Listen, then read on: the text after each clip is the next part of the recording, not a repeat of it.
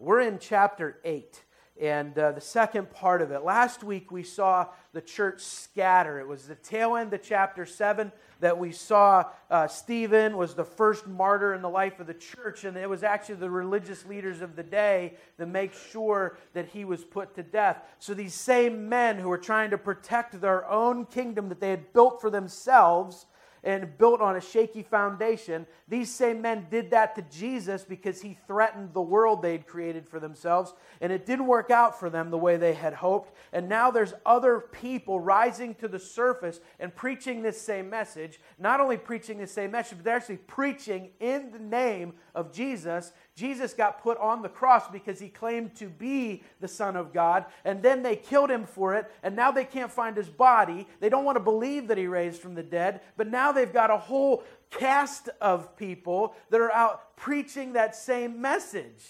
It's just getting under their skin. And so now they've released the hounds, per se, in the name of Saul and Saul of Tarsus is released by the religious leaders of the day to go out into the community and reach into people's homes, storm through doors, pull people out, men and women alike, and you're going to throw them in prison. And if they don't want to listen, you're going to put them to death. Because if we can't squash this through our own teaching and through our own superiority, then we're going to use fear. And what we see the apostles do is stand up in front of the rest of the church in Jerusalem and say, I love this. Bob Ship and I were talking about this last night, and this is the analogy he gave me, so I want to give him proper credit for it. Uh, but but the, the apostles sort of stand up in a line in Jerusalem and look at the rest of the church and say, let them focus in on us here in Jerusalem. You guys go, and we'll run interference for you here. We're going to stay in Jerusalem. We're going to teach the word here in Jerusalem, and we're going to stay and camped out here. And let the religious leaders focus in on us while you scatter and take the gospel, and before and we'll, we'll, we'll way outpace them. So it's almost like a strategic move on the part of the apostles that we saw last week, where the church scatters and takes the gospel, and it is it's not now it can't be contained.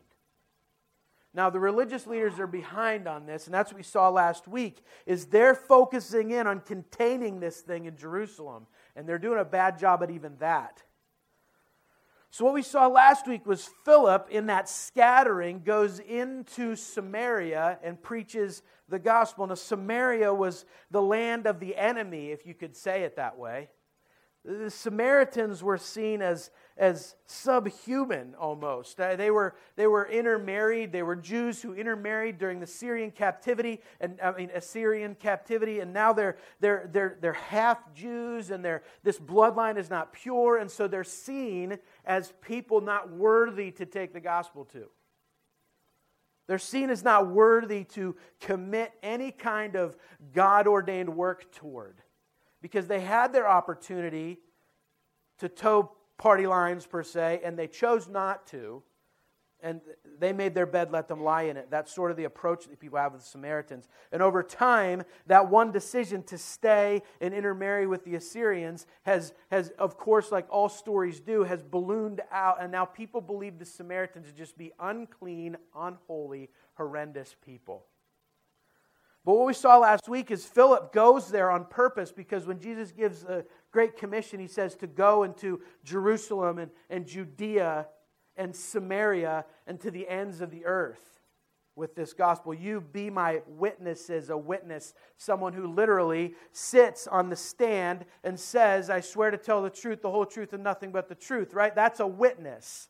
And so when Jesus gives the call to go make disciples and to be his witnesses, he says, You have spent all this time with me. You know me. You know who I am. Now go into all the world and tell them exactly what you know of me.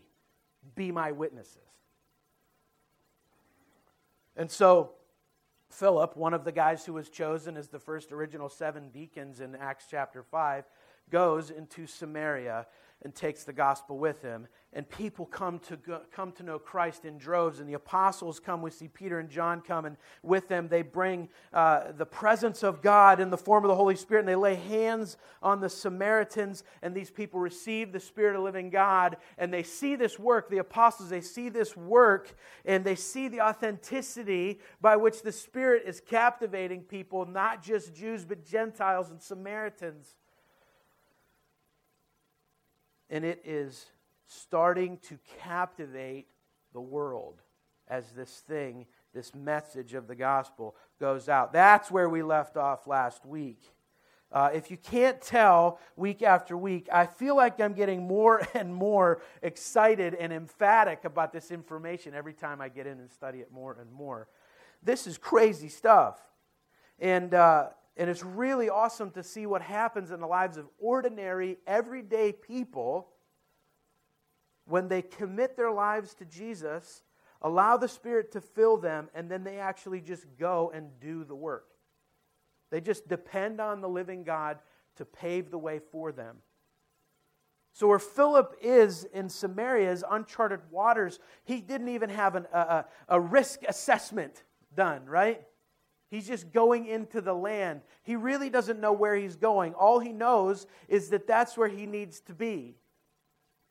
Philip seems to be a man who is in tune with the Spirit. Before we get a whole lot further into chapter 8, I want to talk about something that I wanted to talk about last week, and I just ran myself out of time. It's fascinating in verse 25 of chapter 8. By the way, if you want to follow along in chapter 8, if you're using the Bible in front of you, it's page 633.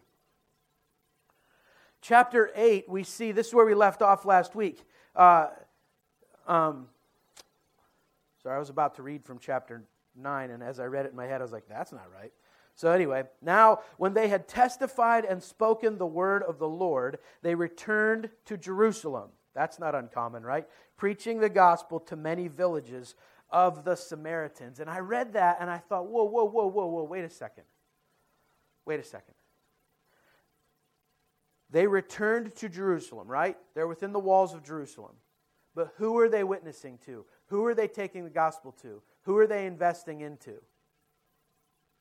The villages of the who? Yeah, there are Samaritans living within the walls of the city of Jerusalem. There are villages of them. Now, first of all, I don't want you to picture Jerusalem as like this tiny city surrounded by a moat.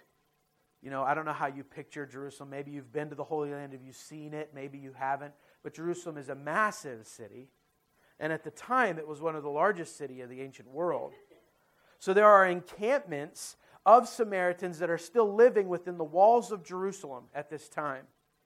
And the apostles go into Samaria to work with Philip, and they see the authenticity by which the Samaritans have received the Holy Spirit, and it changes their game plan when they step back into Jerusalem. One man willing to step into uncharted waters to do the work the Holy Spirit had laid on his heart to do changed the course of how the apostles furthered the gospel within the walls of Jerusalem. One guy did that. One guy's obedience to the Holy Spirit changed the course and the game plan and the action plan of how the disciples, how the apostles were furthering the gospel inside Jerusalem because now their game plan was they started preaching the gospel to many of the villages of the Samaritans. They themselves, within the walls of Jerusalem, remember, where the persecution was at its pinnacle, decide that they're going to step out not just to preach, they're going to step into the villages of the Samaritans within the walls of Jerusalem to spread the gospel, and I find that to be fascinating. So we'll pick up on chapter 8, verse 26 today, but know that that's where we left off. Philip is back in Jerusalem with the apostles, and the apostles and Philip, and I'm, I'm, sure a score of others, are investing their time into teach, into studying and teaching the gospel, teaching the story of Jesus we're, we can pretty much guarantee that throughout Jerusalem, more and more people are coming to know Christ on a regular basis. And they continue to do this. And as they're doing this, this is where we leave off. So they're back in Jerusalem, they're ministering to the Samaritans, and this is where we pick up, verse 26. Now, an angel of the Lord said to Philip, Rise and go toward the south to the road that goes down from Jerusalem to Gaza. This is a desert place. And he rose and went. And there was an Ethiopian, a eunuch, a court official of Candace, queen of the Ethiopians, who was in charge of all her treasure. He had come to Jerusalem to worship and was returning, seated in his chariot, and he was reading the prophet Isaiah. And the Spirit said to Philip, Go over and join this chariot. So Philip ran to him and heard him reading Isaiah the prophet and asked, Do you understand what you are reading? And he said, How can I unless someone guides me? Remember that interaction, please. And he invited Philip to come up and sit with him. Verse 32 Now, the passage of the scripture that he was reading was this Like a sheep, he was led to the slaughter, and like a lamb before its shearer is silent, so he opens not his mouth. In his humiliation, justice was denied him. Who can describe his generation? For his life is taken away from the earth. And the eunuch said to Philip, About whom, I ask you, does the prophet say this? About himself or about someone else? Then Philip opened his mouth, and beginning with this scripture, he told him the good news about Jesus. And as they were going along the road, they came to some water, and the eunuch said, See, here is water. What prevents me from being baptized? And he commanded the chariot to stop, and they both went down into the water, Philip and the eunuch, and he baptized him. And when they came up out of the water, the Spirit of the Lord carried Philip away, and the eunuch saw him no more, and went on his way rejoicing. But Philip found himself in Azotus, and as he passed through, he preached the gospel to all the towns until he came to Caesarea. Okay. Now, what we see here, before we go much further, is a contrast between last week's quote unquote conversion of Simon the sorcerer. Simon the sorcerer heard the teaching in Samaria on Jesus, and he comes to the apostles says, I want that. I want my I want that. What you're what you're selling, I want it. You're you're healing people and and and you're you're drawing a crowd, and I, I feel like I need that, right? And then the apostles come, and when the apostles come, they lay hands on the people, and the Holy Spirit is brought into those people, and that's how God ordained it to happen at this point in human history. And so, Simon the sorcerer, this man who was known to travel throughout Samaria and be well known for his magician tricks, sees this happen and looks at the apostles after he says he's been converted to Christianity and says, How much money? Do I have to pay you for you to do that to me? Not only that, I want to know how much money do I have to pay you for not just you to do that to me, but for me to be able to do that to other people. That was awesome. That would draw a crowd. How much? And Peter rebukes him pretty strongly, and he, he tells him at the tail end of, of, chap- of that section of chapter 8, Peter tells him, Your conversion wasn't authentic. I can see inside your heart. And it wasn't real. You want things from your experience with God, but you don't want God, is what he tells him. You want to experience the really cool and awesome things that you get from God, but you don't want to experience God. You don't want obedience to God. You don't want a life filled with, with God's character being in you and developing you and flushing out sin. You're not interested in that. If I were you, Simon, I would go back home and I would hit my knees and I would pray that God flushes that ugliness out of your heart because maybe then you will truly be redeemed, is what he tells him. So, what we see in this section, I believe the reason Luke wrote it this way is because we see a complete contrast to that quote unquote conversion story with the eunuch. There's a couple things we need to look at to see what's happening here because I, I, think they, they, they make the plot thicken a little bit. The first thing is Philip gets told by an angel to go south towards Gaza. He, he gets told by an angel of the Lord. How much more awesome would obedience be if that's how it happened for us? If you woke up tomorrow morning and you've been wrestling with this person at work that you feel like, I don't know, I, I feel like I should just like try to tell them about Jesus, but I don't see a real clear pathway and I'm not sure. And all of a sudden an angel comes into your bathroom while you're brushing your teeth and says, Dude, when you get to work tomorrow, I want you to tell Bill about Jesus. Okay. Yeah, it's hard to ignore, right? It's not like this like moment where you're like, I don't know, God, I'm not sure. Like maybe you can create a clear pathway for me. Uh, I'm not 100 sure this is going to go. No, Philip has an angel of the Lord come to him and say, "Go south toward Gaza, that desert place." Now, it's important that it's written that way for us to understand what he's being asked to do. The first thing that I think you need to know is that uh, that Philip's response is pretty awesome because the first part of 27, what does it say? And he rose and went. I think the way we read this in our American culture is at the end of 26, where it says this is a desert place, we put in uh, subsection B of Article 2 that says uh, he went to his seven of his closest advisors and asked them to pray over this call on his life for at least three or four months to make a clear decision and have discernment as to whether or not he was indeed supposed to go on the road to Gaza. Because that's how we make decisions. And we can know that God, His Spirit inside us, is saying, Go and do it. Be my hands and feet. Go and do it. I don't want to put him on the spot.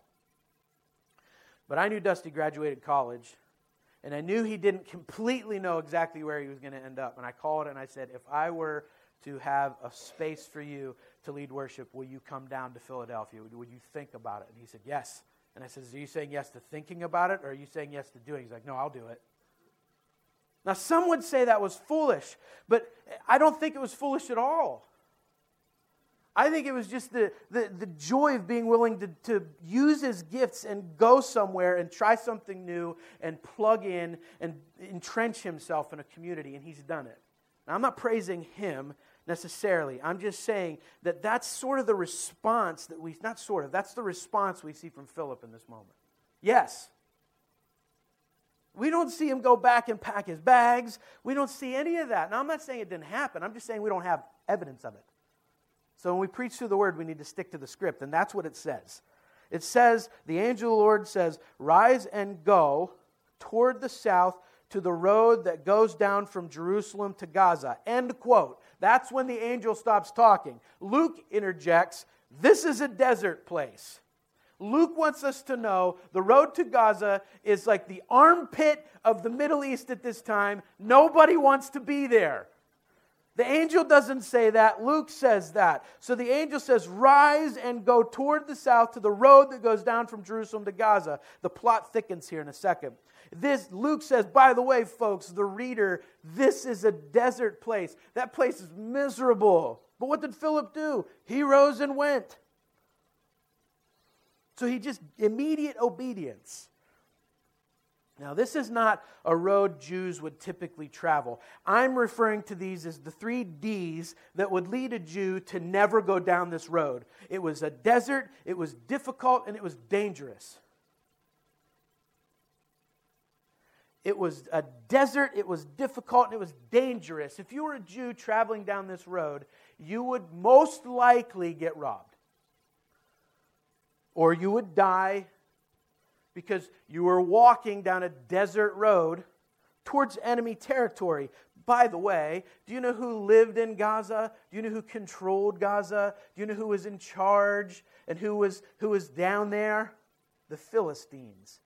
And if you know anything about the Old Testament story of the Israelite people, them and the Philistines didn't quite get along. It started before their king killed their giant, but it just got worse after that. The Philistines were rugged, horrible people to the Israelites. When, when Goliath, this is going to be a little bit graphic, but just, just, to, just to prove my point here. When Goliath looks at David and says, I will rip off your head and I will have you on toast. I will rip off your head and I will have you on bread.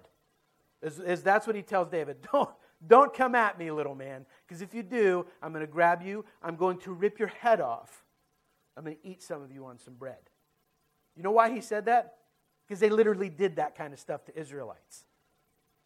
And they did it publicly because they wanted Israelites to know we're superior to you and if you try to come at us, it's not going to go well for you. So that's why that's one of the reasons, just sidebar, that's one of the reasons why the story of David and Goliath is so rich and beautiful. One of the many reasons. But that, that's the Philistines. And that's their relationship with the Israelites. And the road to Gaza led to Philistine territory. So Philip willingly and, and immediately heads down this path. He's going down this road with 100% obedience. Now, I think that says something, A, about Philip's character and his understanding who God is, but B, that says something about how we should be taking the gospel out. Listen, I, I can't say with all certainty because I've never met the guy. But I'm guessing that Philip, in his own human flesh, wouldn't have chosen to walk down the desert path to Gaza. I don't know if this is where he would have said, Hey, you know where I'm going to spend the rest of my day? Walking towards the Philistines to tell them about Jesus. Actually, take me down the worst road possible for that to happen. So, Philip gets told this by an angel directly. Now, I'm not saying that God doesn't manifest himself through angels. I'm just saying that it is not common. If you have an angel encounter story, I'd love to hear it. It is not common in our culture, at least, for that to happen. So we have to ask ourselves if Philip got told directly by an angel, how will we know when we're called to be there? And my thing is that when Philip saw an angel, he knew it was an angel. When the angel spoke the words from God, he knew they were coming from God. That's important. Because for you to be able to know whether you're supposed to go somewhere scary and do something scary for the Lord, you're going to have to know the Lord's voice and you're going to have to know that it's coming from Him. And how you know that is by getting into this book yourself, not being fed by someone else, although this is important. Going to Bible studies is important. Reading commentaries is important, but making sure that you're setting aside time more and more and more over time to entrench yourself in what the Word of God says, because this is where the Word of God resides. This is where His voice resides. And you communicate to Him in prayer, He communicates back to you through His Word. So, when you are in God's Word, God will speak. Period. When you are in God's word, He will speak to you. And you might not have an angel come down to you and say something specific like, get on the road and head south towards Gaza.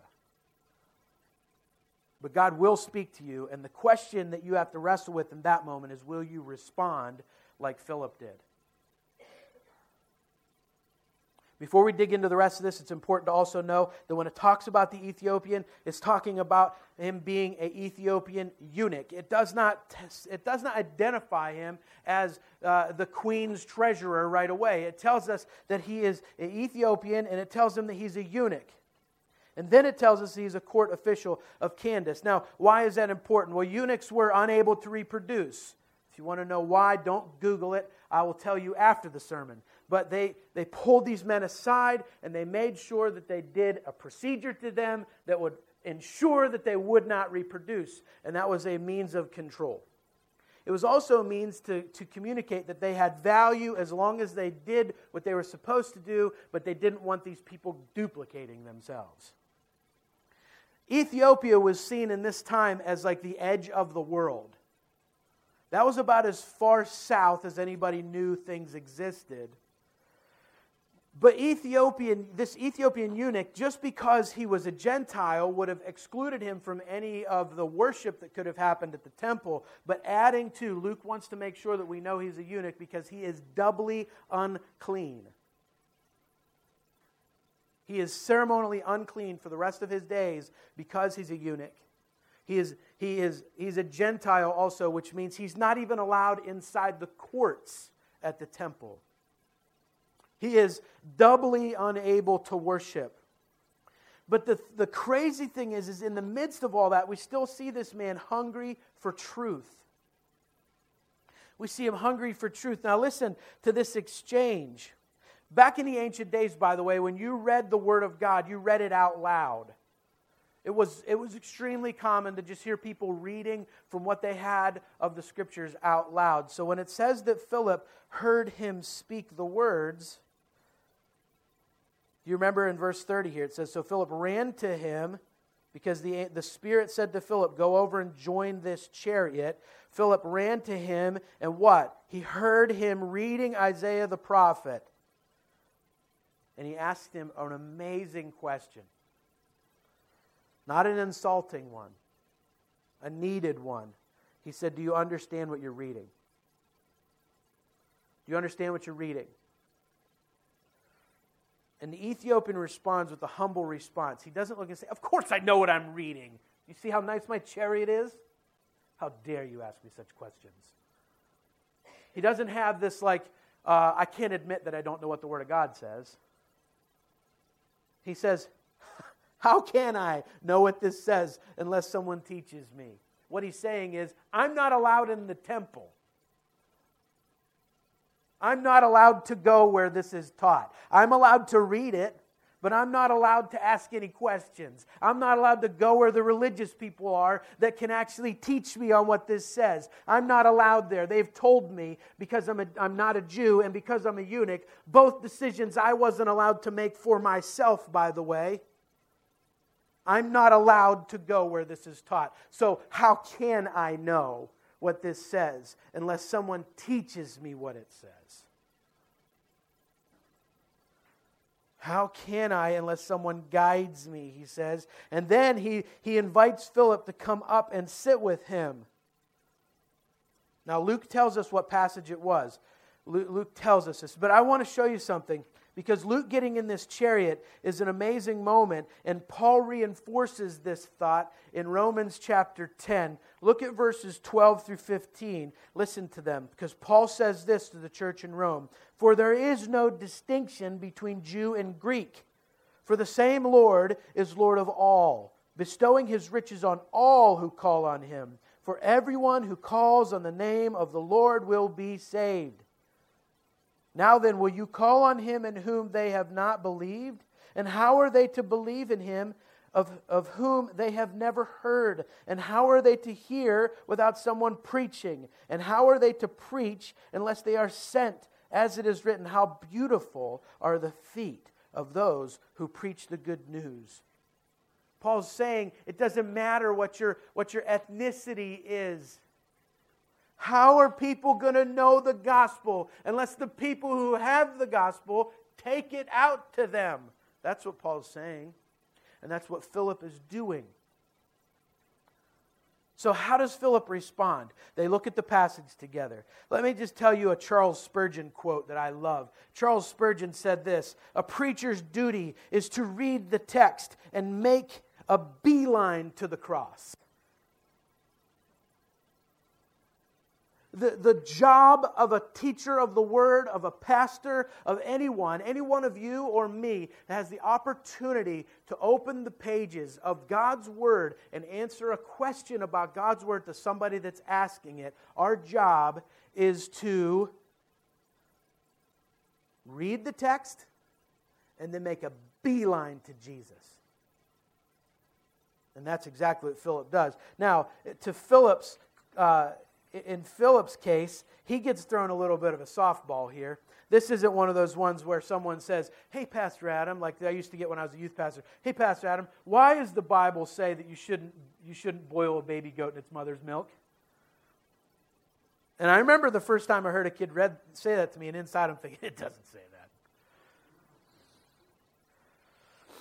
So this is, this is not one of those moments where, where Philip has to do a whole lot of like theological undergirding to be able to get to Jesus. This scripture that this, that this eunuch is reading, it's about Jesus.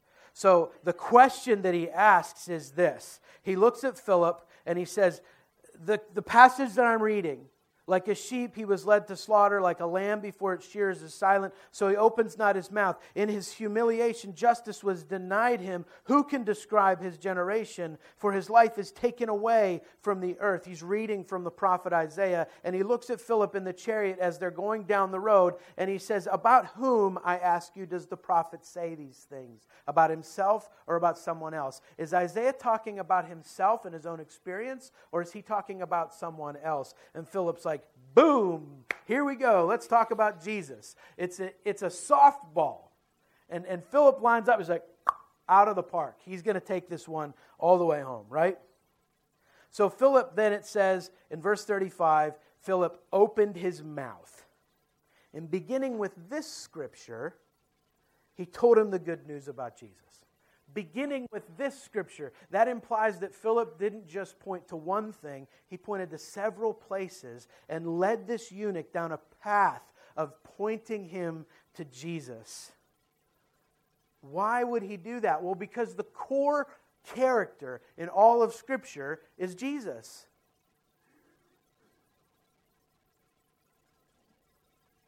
In verse 38, well, first of all, let's just go to 36. As they're going along the road, they came to some water, and the eunuch said, See, here is water. What prevents me from being baptized? He doesn't say, We're on a desert road, there's water, let's stop and get a drink. He hears all about Jesus. And he stops Philip and says, There's water on the side of the road. What's stopping us from, from stopping right now and you baptizing me? And he commanded the chariot to stop, and they both went down into the water, Philip and the eunuch, and he baptized him. And verse 38 is a beautiful verse because Philip doesn't say, well, you've got to go through our baptism 101 classes on Sunday mornings. They meet at 8.30, from 8.30 to, to, to 9.15. And, and once you go through those seven classes and, and, and sign our covenant agreement, then you can be baptized. We schedule our baptisms for this Sunday, and you have to wear a, a weird white robe and stand in front of people and say something on a microphone that's dangerously close to the water. I'm being facetious on that. But haven't we somewhat made the commitments to Jesus a little too cumbersome and ceremonial? Because Philip leads this guy to Jesus and he sees water and he says, What's keeping me from being baptized? And Philip doesn't even answer the question. They just get down in the water and he baptizes him. And I think it's a beautiful question for anyone in this room. Not to guilt anyone, not to throw guilt down on you. That's not my point. But it's an important question for all of us to ask. If you are sitting in this room and you claim to be a follower of Jesus, have you asked yourself the question that the eunuch asks himself? What prevents me from being baptized?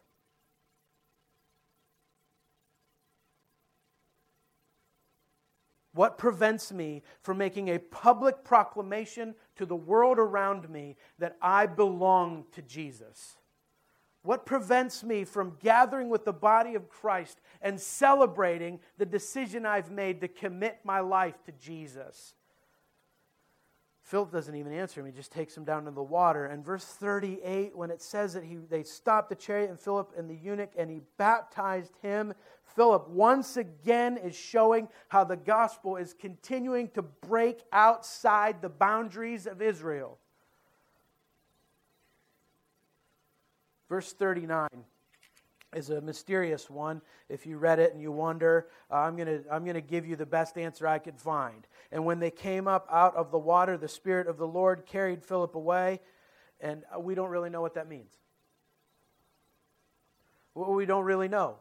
It's not completely known. Even if you go back into the Greek of what Luke is saying here, it's not completely known. All we know is that he seemed to have miraculously been transported out of the presence of the eunuch. But here's what's crazy about all that is we can get hung up on what does that mean? He got carried away. Is he teleported? What's happening here, right?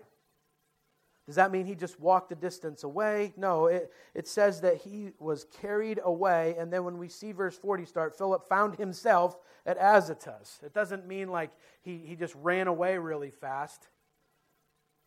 We know that somehow he was miraculously transported out of there and into Azotus. But what was, what's most remarkable, and I think we need to recenter ourselves on, is it says in verse 39 and uh, they came up out of the water, the Spirit of the Lord carried Philip away. And the eunuch saw him no more and went on his way rejoicing. He didn't even take inventory of the fact that the dude that just baptized had disappeared. He didn't even go like, dude, did you see that? He's so consumed with the fact that he belongs to Jesus now that he can't stop rejoicing in the fact that this change has happened to him. That something he was told his entire life he was not worthy to have, he now owns. And it's leading him to rejoicing. His whole life, he was told he wasn't allowed to have access to this. No one would take the time to tell him what this passage meant. This man was given massive amounts of responsibility. He's in charge of all the money of the queen of Ethiopia. He's in charge of it. He's been given massive amounts of responsibility. He's been given massive amounts of respect. But the religious community, because of some of the things that he was born into and decisions that were made for him that he had no choice in, the religious community of the day said, You're not worthy to have this truth, and you're not worthy to be taught what it says. And they made their systems so cumbersome that this man was able to read the word but not know what it meant. And it's convicting. It should be convicting. As established church, we should make our, our pathways for people to understand the Word of God so simple that there's no excuse why they're not doing it we should clear the way for people to understand the Word of God. We should be so accessible and available to taking the Word out to those who might not understand at the level we do. Sometimes we're so overeducated with the truth about God and we never wring out the sponge. And the local church is the best place for us to be equipped in that truth and then take it out, deliver it out to the world around us. Be accessible to the world around us. Don't ever think that your question about what the Word of God says is so stupid that you can't ask it. And if someone does ask a question to you that you think because you're so saturated in this that you think it is a dumb question, don't you dare laugh at them. Don't you dare make them feel small for asking the question. You show up just like Philip did and we answer their questions and we walk with them through life. That is discipleship. Philip is making a disciple here. Now, this is the only time we see Philip interact with the Ethiopian eunuch. As a matter of fact, we don't know where he ends up after this. We know where Philip goes, we don't know where the eunuch goes. I don't know what kind what kind of work this man was able to do for the gospel, but I know in this moment he got it. And he got it because someone was willing to take it to him. He got it because someone was willing to talk to him, even though the religious community of the day told him he wasn't allowed to have it. You see, there's no joy like the joy of the Lord. And when we are, when we are encased in the joy of the Lord, we really and truly and honestly stop caring what people think about us. Now, we have to recalibrate that all the time.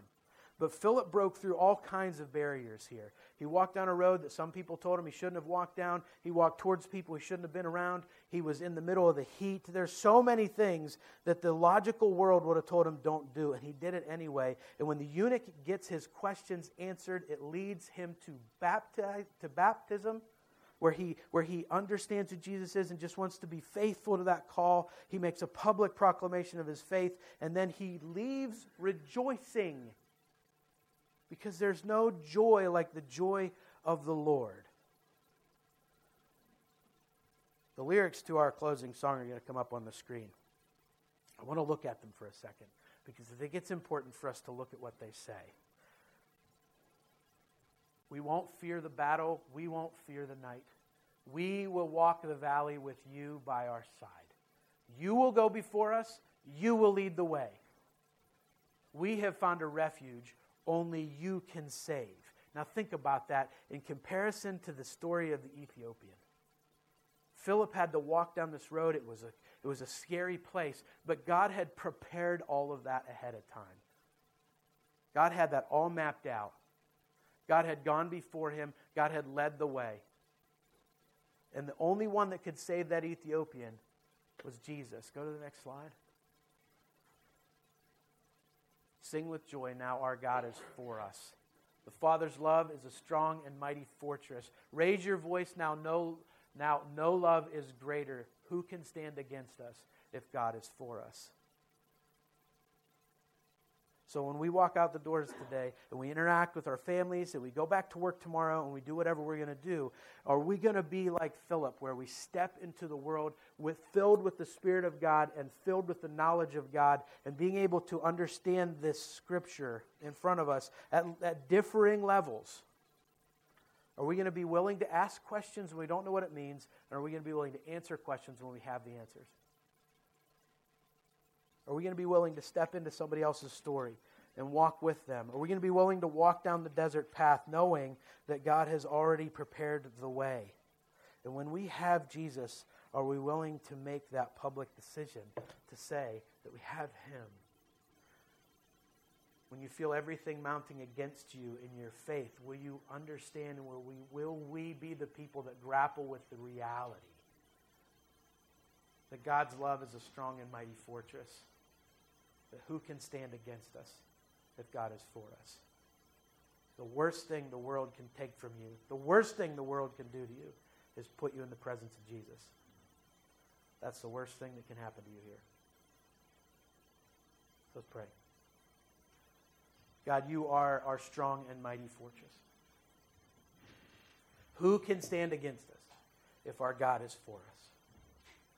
So, Lord, I pray that we can be uh, people that are overjoyed with just the gift of knowing you. Lord, that we can be people that know you, that, that serve you, that love you, and we're doing all of that just because of who you are, not because of anything we might get out of it. God, continue to captivate our hearts with the stories of your word. Thank you for us being able to see your faithfulness all through it. And as we stand and sing, who can be against us if our God is for us? Make that rock solid in our hearts. So we leave this place, we care more about how to serve you and what to do in obedience to our King than what it looks like to look more like the world.